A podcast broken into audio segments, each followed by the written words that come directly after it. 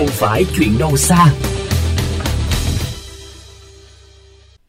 Thưa quý vị, hiện thành phố Hồ Chí Minh đang có hàng chục ngàn người thuộc diện cách ly phòng chống dịch COVID-19 tại nhà. Một vấn đề được dư luận quan tâm là xử lý rác thải y tế tại các cơ sở y tế, đặc biệt là các cơ sở cách ly tập trung, khu vực bị cách ly hay có đối tượng F0 cách ly tại nhà như thế nào. Vì nếu không có những quy định chặt chẽ, quy trình thu gom, vận chuyển và xử lý nghiêm ngặt, đây chính là nguồn lây dịch bệnh ra cộng đồng. Phóng sự sau đây của phóng viên kênh VOV Giao thông sẽ phản ánh về vấn đề này. Mời quý vị cùng theo dõi.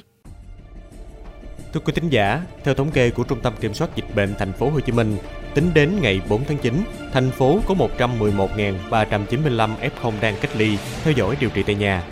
Trong đó có 83.861 trường hợp thực hiện cách ly tại nhà ngay khi phát hiện và 27.534 trường hợp cách ly sau khi xuất viện. Với hơn 100.000 trường hợp cách ly theo dõi tại nhà thì rác thải của họ là một điều cần hết sức lưu tâm.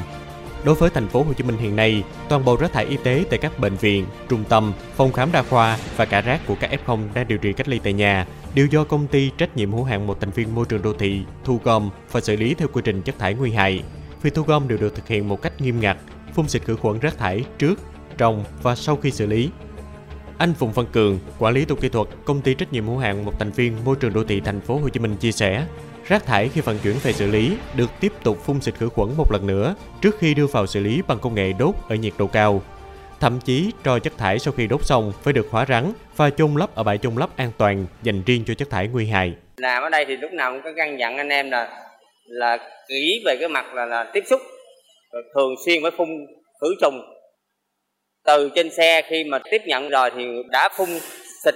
khử trùng rồi thì khi về bỏ xuống đây thì vẫn phải phun xịt lại và khi nạp vào cũng phải phun xịt rồi khi lấy ra cũng phải phun xịt và khi ra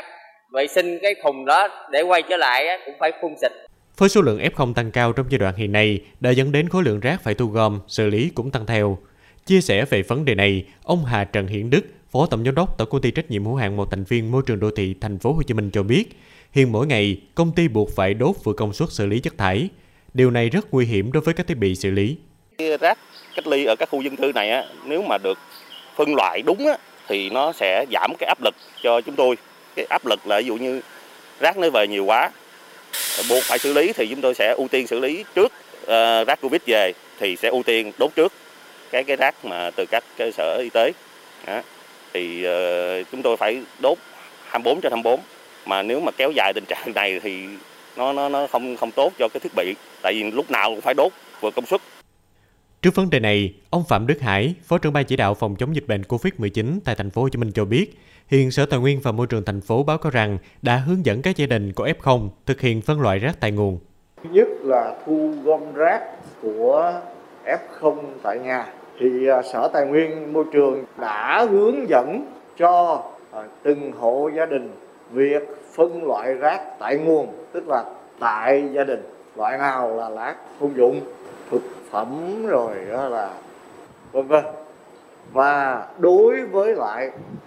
rác của bệnh nhân F0 thì cũng phân loại riêng. Sau đó, công ty dịch vụ công ích của các quận huyện cũng đã được hướng dẫn để đi thu gom, sau đó tập kết theo nơi quy định của Sở Tài nguyên Môi trường. Bên cạnh đó, ông Phạm Đức Hải cũng cho biết, mới đây Ủy ban nhân dân thành phố Hồ Chí Minh vừa gửi kiến nghị đến Bộ Tài nguyên và Môi trường về việc cho phép những phương tiện của các công ty dịch vụ công ích quận huyện tham gia vào công tác thu gom, vận chuyển rác thải y tế phát sinh do dịch Covid-19 trên địa bàn thành phố. Điều này sẽ góp phần làm giảm áp lực khi thu gom, xử lý đối với công ty trách nhiệm hữu hạn một thành viên môi trường đô thị thành phố Hồ Chí Minh đang phải đối mặt như hiện nay.